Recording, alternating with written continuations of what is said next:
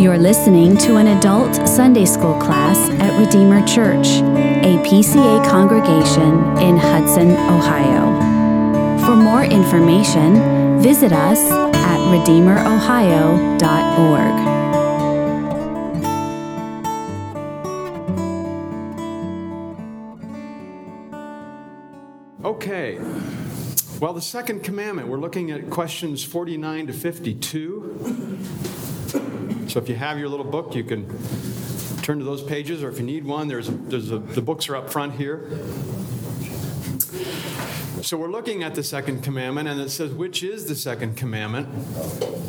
And of course, the answer given in the King James language Thou shalt not make unto thee any graven image or any likeness of anything that is in heaven above, or that is in the earth beneath, or that is in the water under the earth. Thou shalt not bow down thyself to them, nor serve them. For I, the Lord thy God, am a jealous God, visiting the iniquity of the fathers upon the children unto the third and fourth generation of them that hate me, and showing mercy unto thousands of them that love me and keep my commandments. So, this is quite a commandment. The first, you remember, forbids the worshiping a false God. Thou shalt have no other gods before me. The second commandment forbids worshiping God with false means. So we have the object of worship and the mode of worship. As the first pointed out, the object, the, this one indicates the only right mode. And there is a right mode of worship. It's not just anything you please, which I think really does characterize some of modern evangelicalism. As long as I'm sincere, it's okay. God accepts anything I offer. And of course, that's not true. And the story of Cain and Abel is a perfect example. Uh, they both offered, they both came to worship. But only one of them had acceptable worship. And part of that reason was because not just because Cain didn't have faith, but also because his sacrifice was bloodless. And without the shedding of blood, there is no forgiveness of sins. So he offered vegetables. Abel offered his sacrifice, and his was accepted. Hebrews 12 tells us, therefore, let us be grateful for receiving a kingdom that cannot be shaken Thank you, Lord. And thus, let us offer to God acceptable worship with reverence and awe, for our God is a consuming fire. And I underline that word acceptable because if there is such a thing called acceptable worship, there's also, by implication, something called unacceptable worship. He's making a distinction there, and there's all kinds of things associated with that word not, not to mention uh, the manner of worship, which is the third commandment Thou shalt not take the name of the Lord thy God in vain, empty, meaningless. If you come before the Lord in worship, uh, worshiping the right object of worship, God, with the right means of worship, those things prescribed, but your heart is not right, you're violating the third commandment. You're taking his name in vain. It's worthless, it's empty. So, acceptable worship has to be offered with reverence and awe, also with the right means. Only worship that is expressly commanded by God is acceptable or well pleasing to the Father. That word acceptable in the original language means technically well pleasing. I think the translation is good because if it's well pleasing to the Father, that's acceptable. So the translation is right acceptable worship, but it's also this idea that this is what pleases the Father. You remember what it says when Jesus is talking to the woman at the well, and he at one point said, Well, the Father is seeking those who will worship him in spirit and truth. He's seeking those, he wants his worshipers, but they need to worship in spirit and truth by the Holy Spirit according to truth not according to the human whims that might come along. This is one of the longest commandments. It contains important reasons to support it. And there's a great deal, I think, of spiritual and practical value associated with the second commandment. Any comments or questions after this introductory stuff? Okay? Now, Lutherans and Roman Catholics divide the commandments differently. If you look at a either a Lutheran or a Roman Catholic list of the Ten Commandments, you'll notice that they're numbered differently. They identify three about the duty to God and seven about our duty to men. Now, we identify four with the duty to God and six. They believe that the first and second commandments are actually merged into one. The second, then, is simply an appendix or a supplement to illustrate the first. Thou shalt have no other gods before me. You shouldn't bow down or worship anything else. So, of course, when the Puritans got a hold of this, they accused the Lutherans and Roman Catholics, high church people, of merging the second into the first to cover up their use of images. Now, whether or not that's the reason, that's what they accuse them of. So then they divide what we identify as the 10th commandment into two separate commands.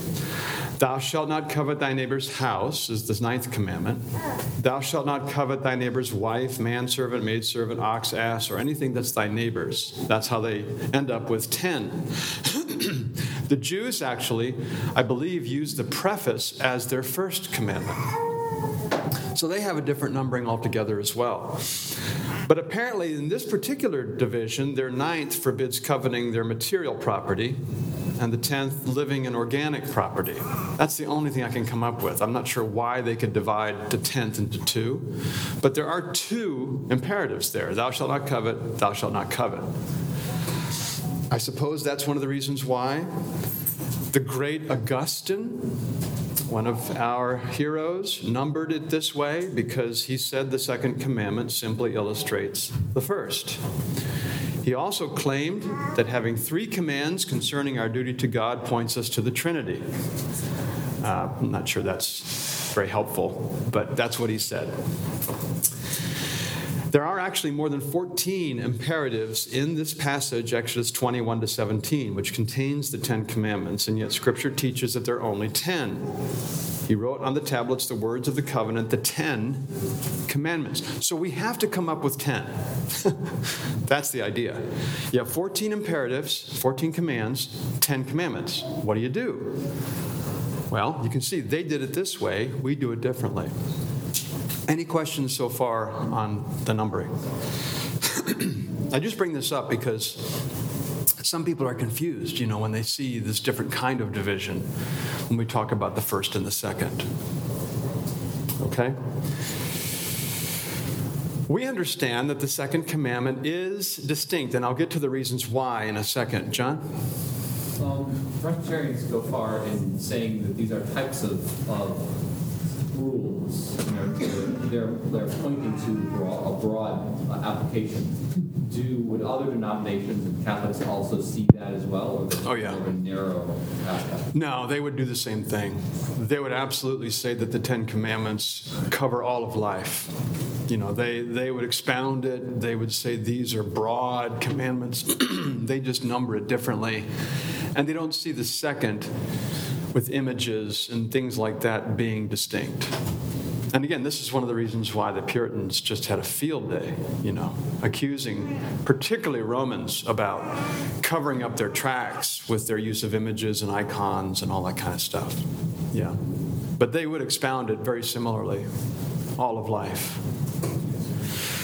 So the second commandment, we believe, regulates how you and I worship the true and living God. It forbids making, using, promoting images for worship or discipleship. So notice, it's not just the public formal worship of God. We're not talking just about the sanctuary worship, although that's prominent. It's also the work of the church, the teaching arm of the church. It's discipleship, Matthew 28 19. The, fi- the primary function of the church is to make disciples of all nations. And you can't go about that particular function of the church, the commission, and violate the 10th commandment in that, or the second commandment in that commission. It implies that we may use and advocate the ordinances that God appoints. He's in charge. Both the who and the how are addressed, which is one of the reasons that we divide the first two.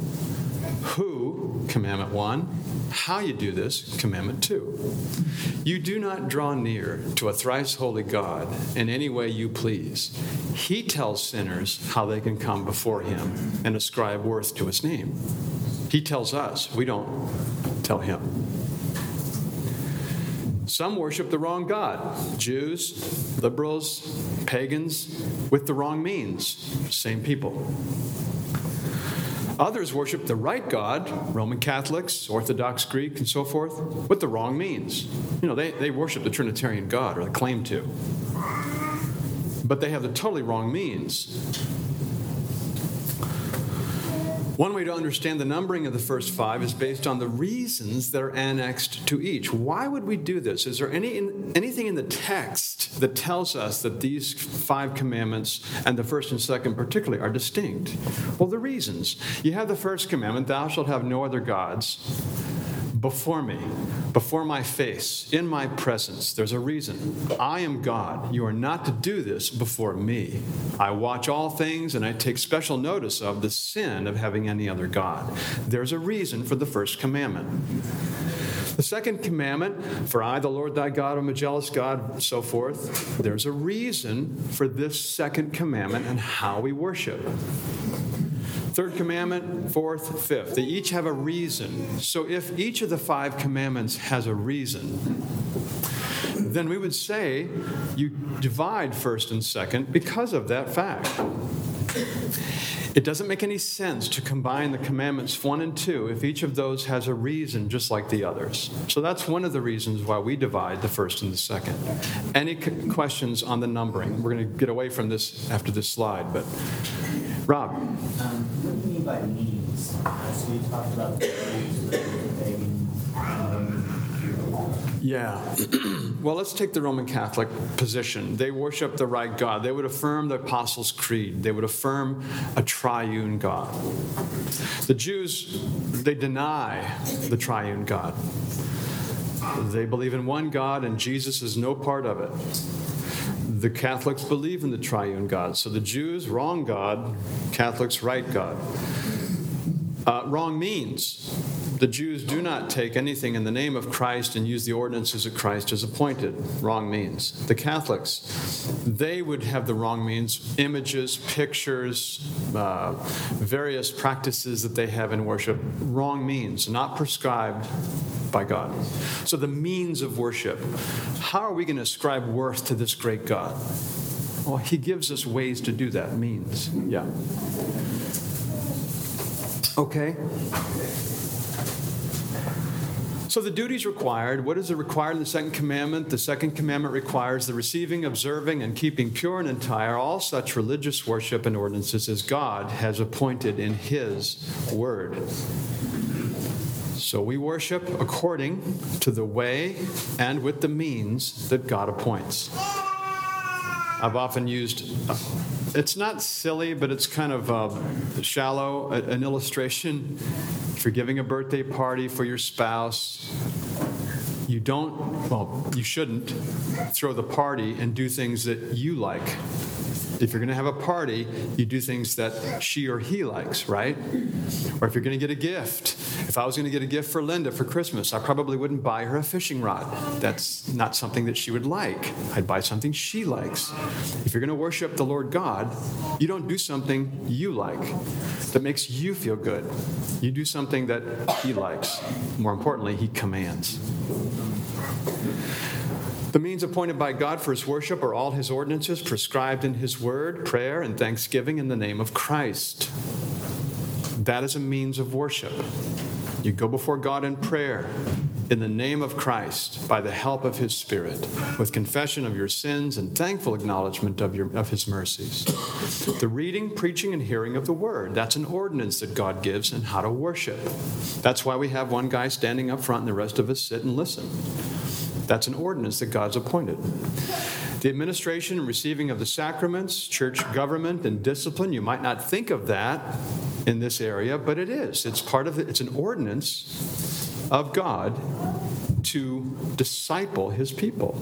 So you see how it broadens out. It's not just public worship, it's the commission of the church to make disciples. the ministry and the maintenance thereof. That's why we have ministers, that's why we pay them.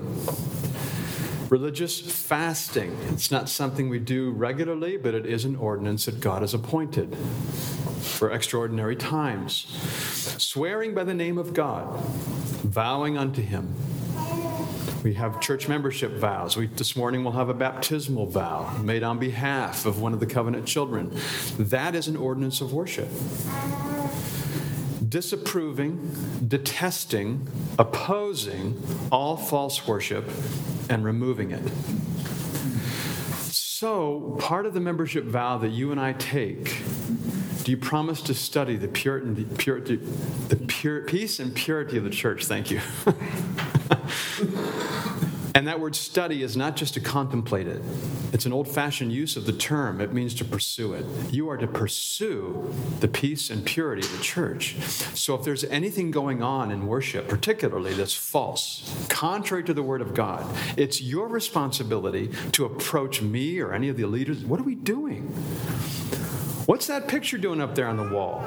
That's not purity in worship. So we all have that responsibility, but us especially, the leaders of the church especially, we're judged more strictly. Any questions on the duties required from that particular list? Okay? To these appointed ordinances, God has attached a promise to bless. Now that's important because it takes faith to do the things we do and not other things. You believe that God promises to bless these things. Worship is kind of austere here. Let's face it, there's not a lot of bells and whistles out there. But we believe God has promised to bless these things. The world scoffs at them? Okay, we believe that He blesses them. These are those things which His Spirit will use to save and sanctify. It may seem kind of strange to have a little snack every Sunday morning. It may seem strange to listen to a guy preach every single morning. But we do it in obedience and by faith in the promise of God. And we've seen, I mean, again, and I've said this many times before, we for 28 years, we've not really done anything different. We've kind of operated on this philosophy of ministry. So, because there's been growth, it certainly can't be attributed to us. we've not done anything differently. God just decided, okay, now's the time, we'll just bring some more folks. And it's been wonderful. Self made religion. That's a phrase Paul uses in Colossians 2 in other words, things that you want to come up with, has no value in edification and sanctification. You might do them and you might feel all the warm fuzzies, but has no value in sanctifying you. That's why we have to cling closely to the Word of God. True devotion to Christ cannot be expressed through such means, self made religion. We ought to engage in his appointed ordinances with an expectation of spiritual blessing. The Lord Jesus promises to be with us always, and this is especially true with regard to public worship. He's talking with, you know, Matthew 28 20. I'll be with you always. And he says, Where two or three are gathered, I'm there in your midst. Um, that's a promise that he's here. You can't see him, but faith sees the unseen things because they're eternal. And it's one reason why the early Christians devoted themselves to the means of grace. Rob, this gets back to your question the means, the means of grace. How does Jesus convey true grace to his people? Well, he does it through the means that he appoints. He doesn't just snap his fingers and it's there. For whatever reason, according to his infinite wisdom, he's decided that he's going to use ordinary means to do this extraordinary work. So over the years, and Mark Van Drunen always likes to use the illustration of a meal.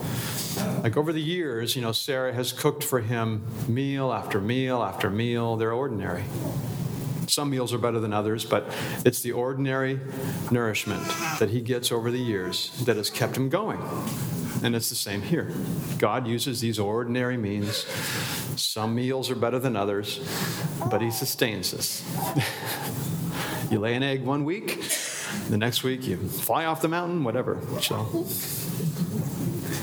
We have every reason to expect that God's Spirit will richly bless the very means He's appointed. You see, that's an element of faith. If we come expectant, you come expecting God to bless, not just showing up, which is important to show up, but I mean, the Lord is going to do something here today.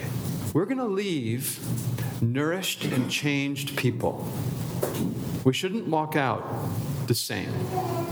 Now, I'm not sure what all that means. It doesn't necessarily mean you feel something differently. It just means maybe you've had an insight. Maybe you've grown in your appreciation. Maybe you've been encouraged. Whatever it is, God uses it to nourish, strengthen, encourage, and change, and to give you an eternal perspective. I love the Psalm 73. You know, Asaph is struggling because he's looking out on the landscape and he sees the wicked prospering. These liars, these deceivers, all these people are getting rich. They're enjoying the good things of life. And here I am trying to be faithful to God, and I'm in poverty. What's going on? And it wasn't until he goes into the sanctuary, he hears a sermon on hell, and he realizes that this is not something that he needs to be bent out of shape about. I see their end. They're going to perish. I'm going to live forever. I'm going to see God. My Redeemer lives. So it's being reminded, encouraged, strengthened, that kind of thing. The Bible teaches that we may view them as pledges of God's covenantal favor and nourishment. The word of the cross is folly to those who are perishing, but to us who are being saved, it is the power of God. When you sit in that Lord's Day sanctuary and you hear the word of God read, preached, sung, it's the power of God. That'll change you. The cup of blessing that we bless, is it not a participation, excuse me, in the blood of Christ? The bread that we break, is it not a participation in the body of Christ? There's more to it than just thinking about Jesus. It's a participation in the body, body and blood of Christ. It's a cup of blessing. There is rich blessing to be had. And if you come expectant, God will bless that act of faith. Any questions on these duties? Right? So we can say then your heart from here, from entering into the meet the grace of your heart is either soft to the of God, or you're not a believer's heart. Accurate? I'm sorry, you're saying, will, will the heart become softer, hardened, or you enter with a softer, hardened? Both? God's either softened by hearing. Oh, yeah. Preach, preach word of God and and hearing the Spirit, or you're not a believer, ever so slightly, you'll notice it leaving, but it's hardened. Right, absolutely. The ordinances themselves and the word in particular will have its effect. So nobody enters into the sanctuary and sits under the preaching of the word and is not affected, either softened or hardened, or left unexcusable. And on the day of judgment, if that person who remains impenitent shows up at the bar of justice, and he will, God will say, What did you do with that sermon on January 22nd, 2023? I gave you that exposure, and you scorned it. You rejected it. And there will be no excuse. But, you know, God does use it to soften the hard heart, and so I'd rather have the person in worship under the word than anywhere else. That's something that only God can do. We can't soften our own hearts. It's not like I can somehow generate a soft heart. If you have a soft, tender heart, if your conscience is tender, thank God. That's a work of grace. It's nothing you've done. We can't boast about that. Any other questions on the duties right now? Rob? Go for Eric, yeah. Was there any, did Ernie have his? Oh, Eric, sorry. Um, So, you briefly touched on sort of the modern evangelical church kind of not necessarily saying that the means matter a whole lot. And clearly, I find myself wanting to defend the means because I see that of great importance. But am I obligated to be defensive of that? Or like, how do we reconcile a, a branch of the church that says, well, the means aren't important as long as it's genuine? Right. And clearly here we're stating the means are very important. It's the second command. Right. Yeah, that's a very good question. Uh, we're going to get to it, I think, but the idea is according to your place and calling. So, like, what happened in the Reformation early on was they would like run into these churches and just smash all the idols and the statues and stuff. I don't think that was the right way to go about it, right? Iconoclast, iconoclasts. I think whatever authority you have in your in your sphere, whether family, church, or state, you exercise that authority winsomely in a way that you can lawfully remove the monuments of idolatry. So in your family, you don't have monuments of idolatry. You don't have means that are not appointed by God, for example. Um, you stick to the means. In your church, you do what you can. So, as a member, like I said, you have a vow. You approach the leadership. What are you doing? The second commandment forbids whatever, whatever it is that we're doing, you know. But again, we, we do everything indecently and in order, especially in the church, and I think it's according to your place and calling.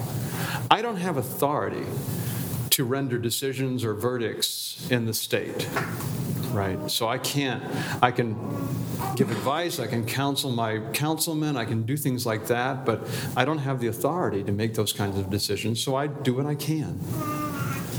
And there's no false guilt. Let's go back to Rob and then we'll go to Laura. Um, could you speak to some those who feel like iniquities of the, the fathers on children? Yeah.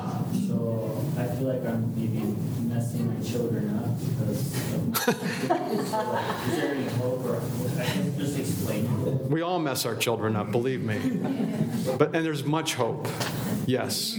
I think what he's getting at there because in Ezekiel, he does say, look, the fathers pay the price of their own sins, and the sons don't pay the price of the father's sins. He makes a distinction there. I think what this is getting at is look, let's say you're in the mafia, which is a criminal thing, criminal activity, and it's accepted and even promoted in the family. So it's far easier for your children to get sucked in the mafia than other children because it's part of your family culture. If you're going to a church where this stuff is accepted, promoted, acknowledged, then it's far easier for our children to embrace it and not repent of it than other children. So that's kind of like this idea that generationally it affects, it has impact upon multiple generations. I don't think God is sitting there saying, well, because Rob didn't do this, I'm going to curse his kids. And that's not what he's saying here. Hopefully that's helpful. But believe me, we all need grace as parents, right? We make mistakes. Laura? I don't know if this fits here, but when I attended churches in suburban Philadelphia that were older, they all had kneeling Mm-hmm. benches. What happened to that being part of worship? That's a circumstance. It's, it, there's nothing wrong with kneeling, but it is a circumstance, like how, how bright the lights should be, how many chairs you have, what time you meet on. That's a circumstance of worship. And we say circumstances are to be implemented according to wisdom and prudence. If, you have kneelers, great, kneel. That's okay. There's nothing wrong with that. But we wouldn't say that's an ordinance that was demanded in Scripture, because if we said that, then we'd have to have kneelers in every pew, in every church but it's circumstantial. Okay? So you can have kneelers, you don't have to. You can stand when they read the Word of God, as some churches do. You can sit when they read the Word of God. That's a circumstantial type thing. John? Oh, is it? Oh, I'm sorry, Bruce. In the liberal church, where the means have been compromised in the mindset or the goal of being seeker sensitive, is it not our conviction that the means are pure and doctrinally sound by what we're teaching today on the mindset that man doesn't seek God, only God seeks man. And so, therefore, we have to worship God the way God. To Eric's point, there is a point at which we must defend our means because they are not only doctrinally sound, but the, the word's inerrant, and therefore we must believe that man doesn't seek God because of its sin nature. So the seeker becomes God. And if we if we compromise the means to be seeker sensitive, we're throwing away the infallibility of the word. Yeah, I agree with much of what you say. I think you're right. We don't nobody seeks God, right? Romans 3. However, when, um, when God, the Holy Spirit, regenerates the heart, then He gives us the ability and the desire to seek the Lord in the way that He is to be found. So He's not going to be found just on top of some mountain because you feel good about it. He's going to be found in His ordinances of worship. Yeah, absolutely. The infallibility of Scripture. John? Um, over the past uh, 100, 200 years, there's been a lot of efforts on thinking about missiology, on how we approach missions and how we how we approach that. And worshiping God and God giving ordinances of how we should carry out worship, I assume would also include how we should carry out missions. Same thing. And distinguishing between ah. the ordinances and the circumstances of missions and how you do that in different contexts. Right. That's been a that's been a huge problem in the past because, for example, some American missionaries want to implement American cultural preferences into worship.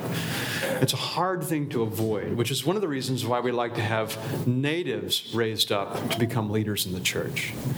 But yeah, distinguishing between elements of worship, forms of worship, and circumstances of worship. The elements are those things that God commands that have to be there for it to be worship. Prayer. You got to have prayer or it's not worship. The forms of worship. Well, what are you going to preach on? You got to have preaching, but what's the text? Well, that's chosen each week by the pastor. You got to have circumstances. You got to show up somewhere, sometime. And if you're a Latin church, show up in the morning. you know, we laugh because you show up for service and it's like an hour and a half later. Oh, we're not late. It was in the morning. We told you it was in the morning. So, anyway, duties. We are to worship and serve God as He's commanded. As we said, we must receive, observe, and keep pure and entire all the ordinances, negatively, disapprove, detest, oppose the false worship. So, as far as we're able to get to Eric's question, we are to remove all monuments of idolatry. And what this means is we receive his ordinances, recognizing them as binding and obligatory in worship and service. These are not just helpful things, these are binding things. As a Christian, when you come into the presence of the king, this is how you behave. We observe his ordinances, not only believe in them as true, but practice them. We engage in them. Don't absent yourself from the ordinances of worship, as is the habit of some. But as the day draws near, get together and encourage one another. Keep pure and entire his ordinances, avoiding all corruptions, adding to or taking away. At the same time, we do what we can to oppose all false worship, either in its object or its means. False worship refers not only to worship of a false God, but to worship by unlawful means. Now, that's a countercultural way to say it, right? Unlawful means, criminal means. I hate to say it like that. But if you're introducing something into public worship of God in particular, and it's not commanded by God in His Word, it's unlawful, therefore criminal. He accounts those who break this second commandment as those who hate Him. That's strong. That's the reason to the second commandment. He esteems those who observe this commandment such as love Him. That's incredible. It's our duty not only to testify against it, but pro- practically to dissent to and abstain from participating in it. I had a friend as a boy. I, I wasn't a Christian. He was my neighborhood friend. He was a Catholic, and he took me to Mass one day. And I was fascinated. You know, I was not a believer or anything, but I was fascinated, but I didn't participate in the actual Mass. Not because I didn't think it was right, I had no idea, but they didn't want me to or wouldn't have let me, which is to their credit. But the point is, you don't participate in it. If you're at a wedding, sometimes I think at Roman Catholic weddings, they'll have the Mass there. You don't participate in that. You don't acknowledge it, you don't affirm it. Monuments of idolatry have to do with altars, images, temples, or other so called sacred elements. And according to each one's place and calling, as we mentioned to Eric, that we do what we can in our sphere to remove such monuments. With whatever legitimate authority we have in family, church, or state, we must seek to remove them. So that's the idea. No false guilt if you can't, if you don't have the authority legitimately to just rip them out. No false guilt. You do what you can as God has placed you in this position. Any comments on that, Eric? Sorry, sorry, this is just highly specific to me. So my extended family is all Catholic. So for every wedding that I would attend or funeral, many. How like how am I to participate? If not participate, or did I hear you? Well, I think you should attend. It's your family. Like I went to um, Debbie Flanagan's dad died early on in my ministry, and I went to his funeral. I mean, I, I, I want to support the family. Right. Right. So like, but like during the actual mass. You don't you don't partake. Okay. Yeah, don't partake. Well, I'm not like. Okay. Yeah. And you don't have to be obnoxious about it. Hey, you idolaters, I'm not partaking of this meal. You don't have to do that. I'm just saying they will notice. Right. They will see that you're not partaking, and it, it speaks volumes. Uh, John? So, um, why, there's, there's a lot of gray area Baptist church, this type of church, or even, even different types of ceremonies, a homosexual wedding, for instance, and different things, different, it sounds like there's probably some things that are clear and some things that are less clear in terms of when you should or shouldn't Right. abstain and how much you should or shouldn't. Right. There is. It's very, it can be very great, especially now in our culture.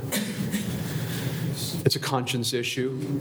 Uh, my nephew was married to his husband, and we did not attend the ceremony. Uh, we just we just felt like we could not, in good conscience, because if you attend a wedding ceremony, what you're doing is saying, "I am here in support of you." And I can't support that. Now, I can love my nephew, and we've invited them to dinner, and we've had occasions to be together, but I could not be a witness, because when you're at a wedding, you are a witness, and you are supporting this more than just showing up. At a funeral, it's different. You are comforting the family, you know, um, that kind of thing. So hopefully that helps. Laura? Is singing commanded? Yes. Praise. Sung prayers. Absolutely. I've asked some of the younger kids, hey, do you sing in worship? And one of them said, no, no. You're violating your duty. You're, you're supposed to sing. Something can go to the extreme and become entertainment, and then it's not. Well, that's, yeah, I mean, it's supposed to be reverently and in awe, and that's a subjective judgment, and the leaders of the church have to render that judgment, I think. Um, and hopefully, the leaders of your church are picking songs that you can sing in good conscience, but we're not the, we're not the heart police. We can't read the heart, but we can say, hey, you're not singing. I didn't see your lips move. You're not, you know, a ventriloquist or something like that. You have to sing. Sin's forbidden. The second commandment forbids the worshiping of God by images or any other way not appointed, should be not appointed in His Word. Thomas Watson says, God is to be adored in the heart, not painted to the eye. That's one of typical Watson. He's a pithy saying just to say, look, it's not the sight, it's the ear and the heart that you adore God. We are not to add to or take away from the worship and ordinances God appointed in His Word. Now, these are several texts at different points in Scripture that points this out. You shall not add to the word that I command you, nor take away from it, take from it, that you may keep the commandments of the Lord your God that I command you. The whole Mosaic administration. Can't add to, can't take away. There's the old covenant. Wisdom. Do not add to his words, lest he rebuke you and you be found a liar. No different under the new covenant. I warn everyone who hears the words of this prophecy. If anyone adds to them, God will add to him the plagues described in this book. And if anyone takes away from the words of the book of this prophecy, God will take away his share in the tree of life and in the holy city which are described in this book. He's serious about his word. And he's serious about what we do and don't do, especially in worship, but also in the service and discipleship. It's the height of ignorance and stupidity for someone to worship a piece of wood, stone, or marble. It's just stupid. I mean, no one thinks that way, not even the idolater. Don't think that he makes something out of wood and he's worshiping the wood. That's not their idea.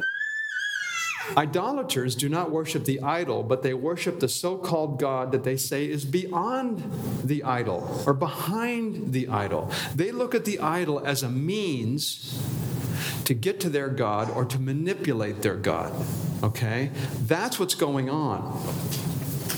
The king took counsel and made two calves of gold. Jeroboam. And he said to the people, You have gone up to Jerusalem long enough. Behold your gods, O Israel, who brought you up out of the land of Egypt. Here's the true God. He's focusing them on Yahweh, but he's saying you worship Yahweh by these golden calves. That's violating the second commandment. Any comments or questions on that? Oh, uh, Gretchen? So I'm, I'm really literal, and um, when I read the second commandment, sometimes I think it's telling me that I shouldn't have a picture of a bird or stuff there or Right. No, it's, yeah, I, I can understand that, but that's not what it's saying. It's saying the pictures and images that will help you worship and serve the deity. Pictures and images of the deity. And there's a slide here on Jesus, and I know that's a big, that's a big one. Pictures of Jesus. Right. Let's see if we're next.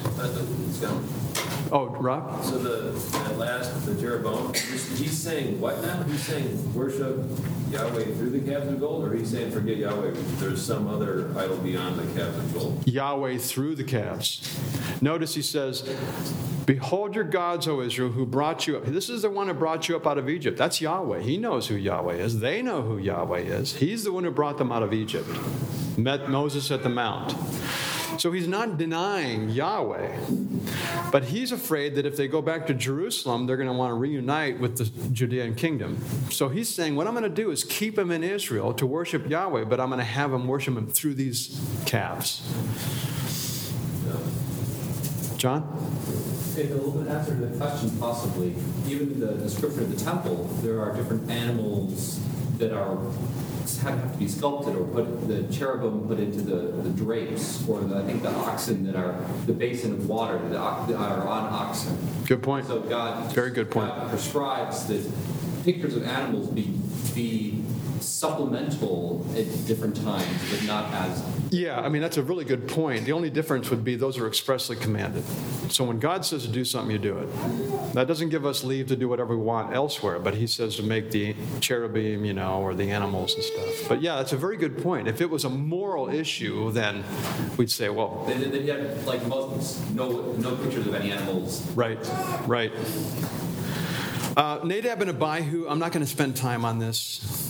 They were s- smote for unauthorized fire. And the point is unauthorized, not commanded. We don't know if they were drunk. We don't know if they were sincere. All it says is they offered unauthorized fire. God didn't command it, so he killed them. That's serious. Pictures of Jesus. John of Damascus, the great uh, Greek Orthodox theologian, stressed Christ's humanity in support of pictures of Jesus. This is the best argument, if you can call it that, for this type of thing. If you're going to try to argue for pictures of Jesus, okay, he's probably the best argument. We do not worship the humanity of Christ, however, we worship his deity. That's what's key. And his deity is united to his humanity, and that makes him Christ. So we cannot picture the deity, so there's no reason that we should picture Jesus. Prudentially, I mean, it just makes sense. But the second commandment also declares that we must not bow down to or serve images or likenesses. To bow down, what does that mean? Does it mean you simply bow down and worship, public worship? No. Otherwise, the second commandment would be redundant, right? First commandment, don't worship, don't worship idols. Bow down means using, trusting in, relying upon, as if somehow we needed these pictures of Jesus and could not do without them. It's an illiterate society. They can't read. We've got to teach them somehow. Let's make pictures of Jesus. No. Faith comes by hearing. We must not rely upon image, likeness, picture in our worship, our devotion, or our discipleship, teaching, Sunday school. No pictures. Faith comes from hearing and hearing through the word of Christ. A true picture of Jesus is impossible. You've never seen him, and neither have I. Whatever you come up with, it's not Jesus. It's impossible. Second, it's absurd. We don't need them. He's given us everything in His Word. Third, it's unlawful. We believe the second commandment prohibits them. Watch yourselves very carefully, since you saw no form on the day that the Lord spoke to you at Horeb and out of the midst of the fire. Beware lest you act corruptly by making a car- carved image in the form of any figure to help you worship the true and living God. They became fools, Paul says, and exchanged the glory of the immortal God for images resembling mortal man. Pictures of Jesus. We shouldn't have them. They're impossible, they're absurd, and they're unlawful. So, this is always the sticking issue with the second commandment. And I have to be honest with you. There are, people, there are ordained men in our presbytery and in our denomination who disagree with me on this, and they will have pictures in Sunday school materials and stuff. But this is one of the reasons why Great Commission's publications produces materials that have no pictures of Jesus for the OPC and the PCA because of the second commandment. Very important because he accounts the breakers of this commandment such as hate him, and he esteems the observers of this commandment such as love him. And you're responsible for the light you have been given. So there are many people out there who've never heard this, and God is gracious. He's not going to smite them down. But you and I, we've considered it. We're responsible for the light we've been given. Gretchen? So, a follow on, and forgive me because I've been pondering this for years. In Romans 1, they worship the creation rather than the creator, right? So when I appreciate nature, um, the beauty of God's creation, when I appreciate the woods or the snow or the animals or whatever, um, is that glorifying God or is that worshiping Him? Like, what's the subtle difference? Psalm 11, Psalm 111. Great are the works of the Lord, studied by all those who delight in him. So, drawing pictures of snow, the creation, foxes, great dogs, um, no problem. You're studying, you're, pra- you're, you're appreciating. When you start giving pictures of the deity, you're on sacred ground, and that's wrong. Rob? Uh, what about pictures of like, uh, oh, parting Red Sea, uh, pictures of some kind of miracle, a picture of, you know, events in the, I mean, there's a point where it's like, oh, it's historic, okay, here's some people walking through the desert versus, oh, here's a miracle being performed and it almost defies, you know what I mean? Like, Yeah, I don't have problems with scenes, biblical scenes. That doesn't bother me. I don't think that's against the second commandment, but don't put Jesus there. right, right, You can have the whole scene of breaking the bread, just leave him blank. yeah. Uh, Jim? So when I'm thinking about, reading about his being scourged, about his carrying his cross, Right. I'm not supposed to picture No, that's, that's okay. We talked about this in Ladies' Bible Study, that if you have an image in your mind produced by the Word of God, that's God ordained. But if you sit there in your quiet time and you say, I'm going to try to think of Jesus sitting on the throne, no. That's a difference. Those are vain speculations. But a biblical image is okay. Uh, Nate, did you have a okay. can of worms? John? Uh, probably more dead. I probably it's too late. Okay. Well, thank you for your sensitivity to everybody. Uh, Let's close in prayer. Th- thank you, Father, for guiding us and teaching us, particularly through your commandments and what it's like to live as free people in Christ. We pray that you'll help us to remain free as we seek sincerely to obey your commands. Prepare us now for worship, we ask. In Jesus' name, amen.